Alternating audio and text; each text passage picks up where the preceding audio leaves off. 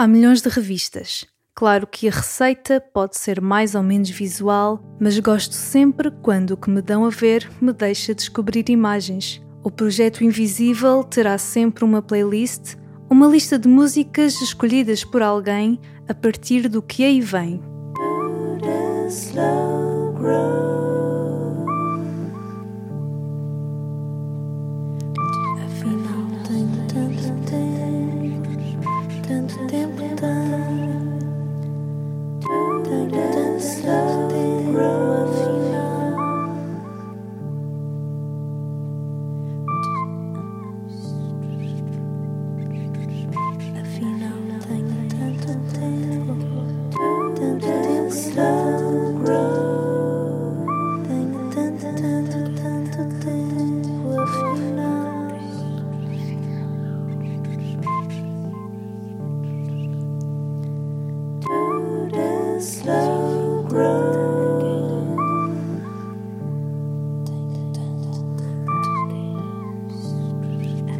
Para abrir a pista, convidamos a Thelma Tvon, autora, rapper, mulher dos sons e das causas, para criar expectativas sobre a exposição de Samson Kambalo, o projeto Memoir e a peça Histórias do Teatro de Faustin Lignécola.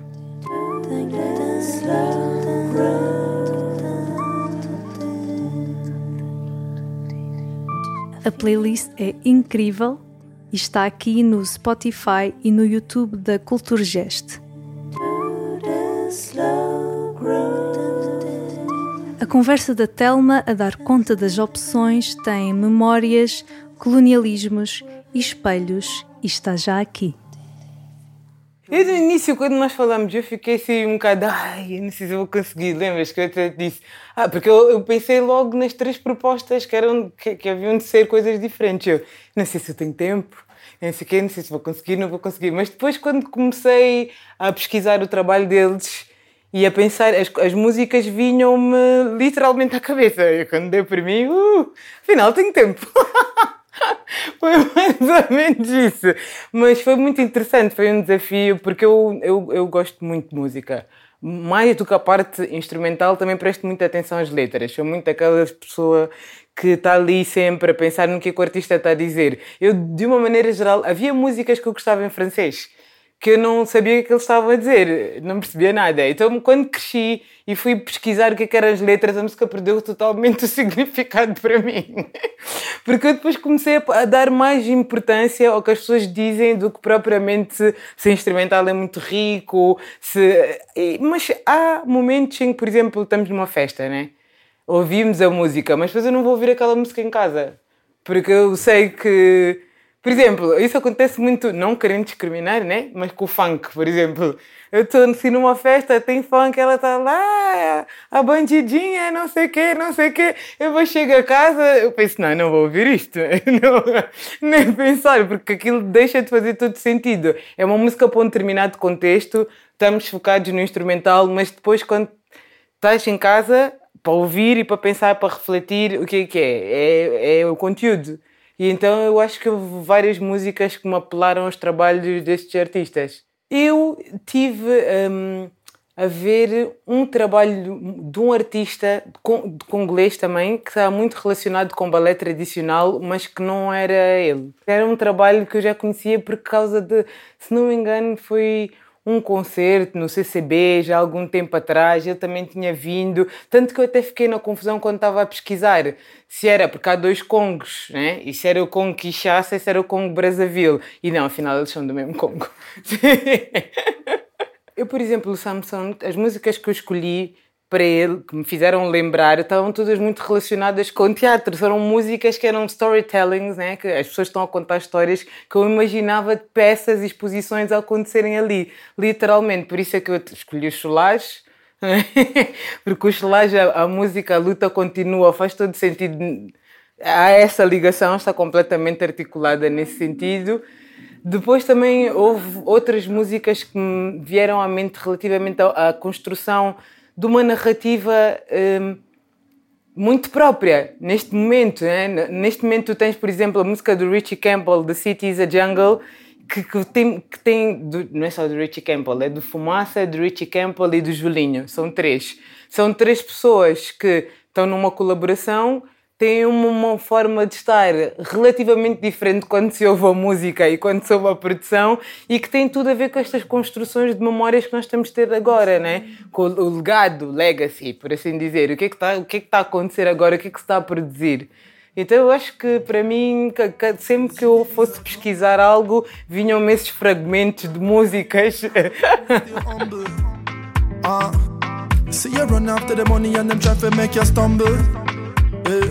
Tem, uma, tem uma mistura interessante, né? Ele está ele tá a cantar é, com sotaque jamaicano, depois tem o Julinho KPSD que fala canta em português com aquele sotaque africano, que dá, dá para perceber, né? Acho que qualquer pessoa percebe, e depois também com, com aquelas punchlinezinhas em crioulo. Portanto, é mesmo literalmente toda uma fusão, toda uma construção nova. Eu escolhi essa música porque eu acho que a música é espetacular, o videoclipe é espetacular. Eh, ela falar como uma mulher introvertida que ela é, eu não senti muito isso no trabalho do Samson de ser introvertido, mas eu acho que é a, toda a construção e o facto deles também terem basicamente as mesmas raízes, né? Tipo, ela é uma mulher black British, ele também é um homem black British, com raízes fora da Inglaterra, do Reino Unido, e então eu achei que tinha ali uma ligação e, e a nível visual um faz-me lembrar o outro. Eu pensei, mas não só nessa música, ela também tem outros trabalhos que eu poderia escolher dentro do trabalho dela facilmente uh, para associar ao trabalho dele, sem dúvida. Que isto é brilhante.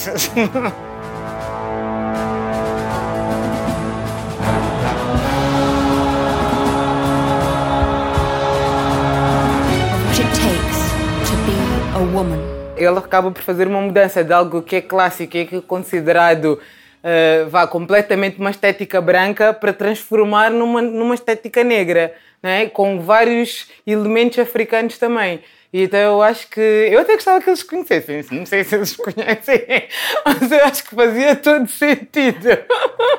Sim, porque é mesmo muito. Acho que a, a arte dos dois combina muito bem. Para mim fez-me logo lembrar, aliás, acho que foi a primeira música que eu escolhi quando, quando vi o trabalho dele, foi logo a primeira pessoa que eu pensei foi nela. Eu achei que eles tinham tudo a ver. Uma colaboração, porque não?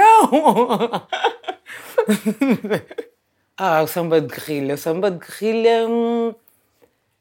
Pronto, é o Samba de Guerrilha, o álbum do Luca Argel, mas eu neste caso específico escolhi a Samba do Operário, porque apesar de todo o álbum ter muito a ver está tá, tá super relacionado com todas estas questões que nós estamos a, a abordar, mas eu acho que o, o, Luca, o trabalho do Luca, toda a gente devia ouvir, sinceramente, porque é de uma sensibilidade.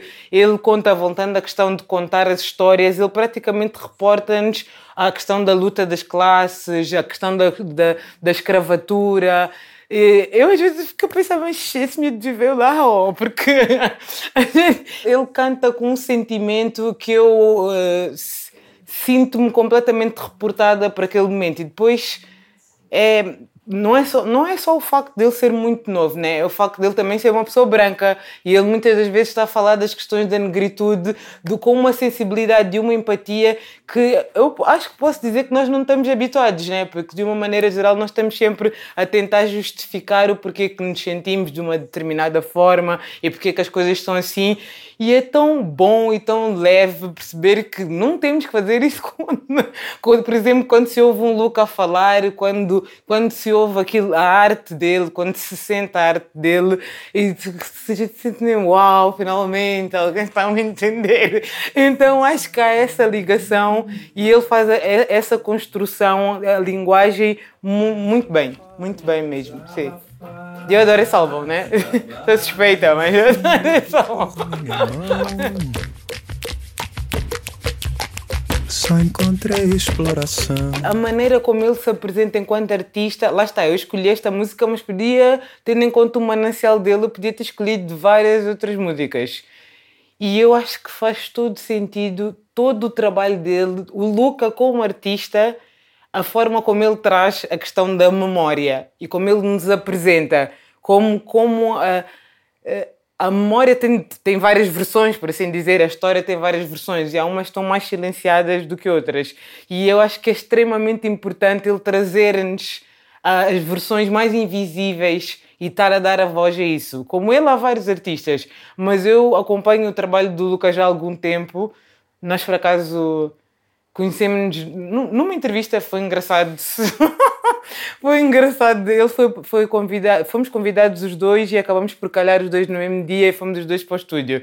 E acho que a partir daí ficamos vá, super amigos, inseparáveis. E depois ele convidou-me para mais trabalhos e foi uma conexão muito boa. E sempre que eu falo com o Luca, eu sinto que eu aprendi imenso a vários níveis. E todo o trabalho que ele tem que eu conheço desde o início, eu acompanho tudo, não só este último trabalho, eu acho que surge muito nesse sentido. Ele tem uma presença, mesmo quando ele tem um álbum assim mais futurista, que ele fala do Dragon Ball, por exemplo, ele tem músicas a falar do Dragon Ball, ainda assim ele consegue reportar-nos, mesmo dentro desse trabalho, para, para esta questão da memória também. Sim, consegue fazer, casar os vários momentos sempre. É incrível. Acho que ele é incrível. E é engraçado que nós em Angola também temos balé tradicional. E eu achei super interessante porque se as coisas não tivessem acontecido historicamente como aconteceram, a Angola e o Congo, Kinshasa e o Congo Brazzaville eram um país único. e então eu lembrei-me, quando eu ouvi o trabalho dele, eu lembrei-me logo do Esquilando do Quilo, porque também acabam por ser algo muito raro. Agora passando outra vez para o rap, para o Eu também escolhi a música do Nas uh, Rare precisamente por causa disso, porque é muito raro, em termos de tudo o que nós temos enquanto raiz, enquanto cultura, estarmos a escolher balé. Por, por, é ok, é balé tradicional, mas é balé, né? Nós sabemos de onde é que vem o balé. E então achei que fazia todo sentido juntar o Esquilando do Quilo a essa playlist. Sim. E para além que eu gostava de dançar com eles.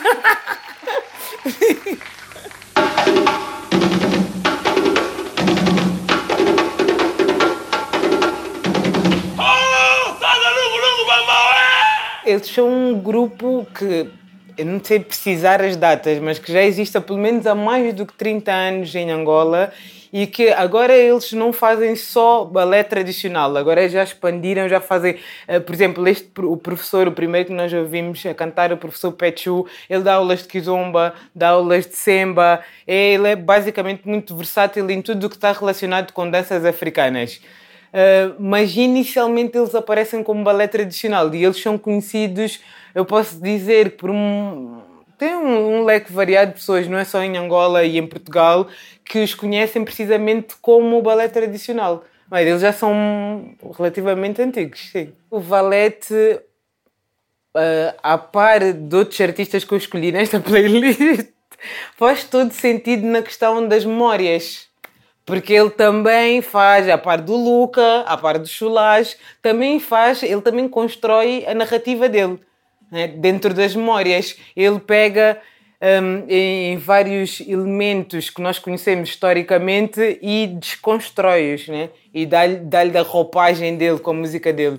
Lá está, ele é um outro artista que eu podia ter escolhido qualquer outra música dele. Eu escolhi essa porque achei que o, o tema, o nome, Rua dos Poços Negros, é muito forte e que tem estado a falar muito deste tema, finalmente, né? já não é tão tabu, já podemos falar abertamente das coisas sem sentir qualquer tempo, tipo de vá, vergonha ou o que for ou sentir-nos mal, ou achar que vamos fazer os outros também sentirem-se mal, mas acho que ninguém tem que se sentir mal, são coisas que acontecem e temos que falar sobre elas. E eu acho que essa música vai muito de encontro a isso, acho que cria um diálogo, há um debate que é muito importante para pormos as cartas na mesa, né? Até porque no fundo falar sobre esses assuntos é fazer com que o futuro seja melhor, seja, não haja por exemplo, da outra vez eu estava a ter essa, essa conversa com uma amiga minha por causa da questão da colonização, a forma como é dada na escola, né? a maneira como os professores ainda falam sobre essa matéria. Como seria interessante apresentarmos as outras versões, não só por causa dos alunos que são afrodescendentes, ou seja, de onde for, mas mesmo por causa dos outros alunos também, para, ter, para lhes ser apresentada a dualidade da história. E ela, por acaso, até me surpreendeu um bocadinho pela negativa, porque ela disse: Ah, não queres mudar a história? Eu disse: Não, eu não quero mudar. eu, sinceramente, fiquei muito chocada. Não estava mesmo nada à espera, até porque eu considerava que ela fosse uma pessoa empática, sensível né? a esse assunto e eu não estava à espera que ela fosse ficar tão mexida. Mas o que eu lhe disse depois foi: Isto não é um ataque, até porque não se muda a história, mas é importante falarmos sobre as coisas para perceber o porquê de que é que muitas coisas também estão a acontecer da forma como estão a acontecer e para evitarmos que isso aconteça no, no futuro. Porquê que nós podemos falar sobre o Holocausto e não podemos falar sobre a escravatura? Porquê que nós não podemos falar sobre o colonialismo? Porquê que eh, Auschwitz é algo que temos que respeitar, mas depois vamos entrar um bocado na questão do padrão de descobrimentos, né? tendo em conta o que aconteceu. né? já é mais assustador pegar nesse assunto, né? que, que pode vexar muitas pessoas, porque não é um memorial, aquilo é uma afronta, né? Para, para um lado é uma afronta. E então eu acho que é super importante nós termos esse tipo de diálogo sem que ninguém se sinta mal, né? Ninguém está a apontar o dedo a ninguém. É uma coisa que ficou lá atrás. Se fosse para isso, chateávamos com o cão. Era mais por aí, né? Como as religiões impostas. Preto como as chibatadas nas costas. Preto como o holocausto negro. Eu acho que isto só prova que a nível cultural, a nível artístico, está tudo extremamente rico, é tudo muito fértil, há muita coisa a acontecer. Eu eh, não conhecia o trabalho de, de, relativo às, às, três propostas, principalmente Samson e do Faustin, né? não, não, conhecia mesmo nada, e fiquei maravilhada. E principalmente fiquei maravilhada porque senti que tem uma ligação muito próxima à, à minha, à minha história. Né? Eu encontrei vários detalhes de Angola nos trabalhos deles. Por exemplo, quando as pessoas dizem que ah, a África é, é tudo igual, ok, é realmente tudo igual em várias coisas. A nível cultural há muita coisa que é muito parecida. Né? É muito diferente em alguns, em alguns uh, setores, mas em termos artísticos eu consegui identificar imensa coisa. Tanto que eu, por exemplo, também escolhi o Paulo Flores, escolhi uma música do Paulo Flores que se chama O Povo, que é precisamente por causa disso, porque aquilo é o povo. O trabalho de Samson reflete o povo, o trabalho do Foster reflete o povo, e eu acho que a, a, as, as, artes africanas, de uma maneira geral, contam muitas histórias dos povos, as vivências dos povos. Seja a versão mais clássica, seja a versão mais moderna, mais trabalhada, mais futurista, e eu, acho que essa playlist para mim reflete um bocado disso. Sinceramente. E mesmo quando eu fui buscar artistas norte-americanos, né?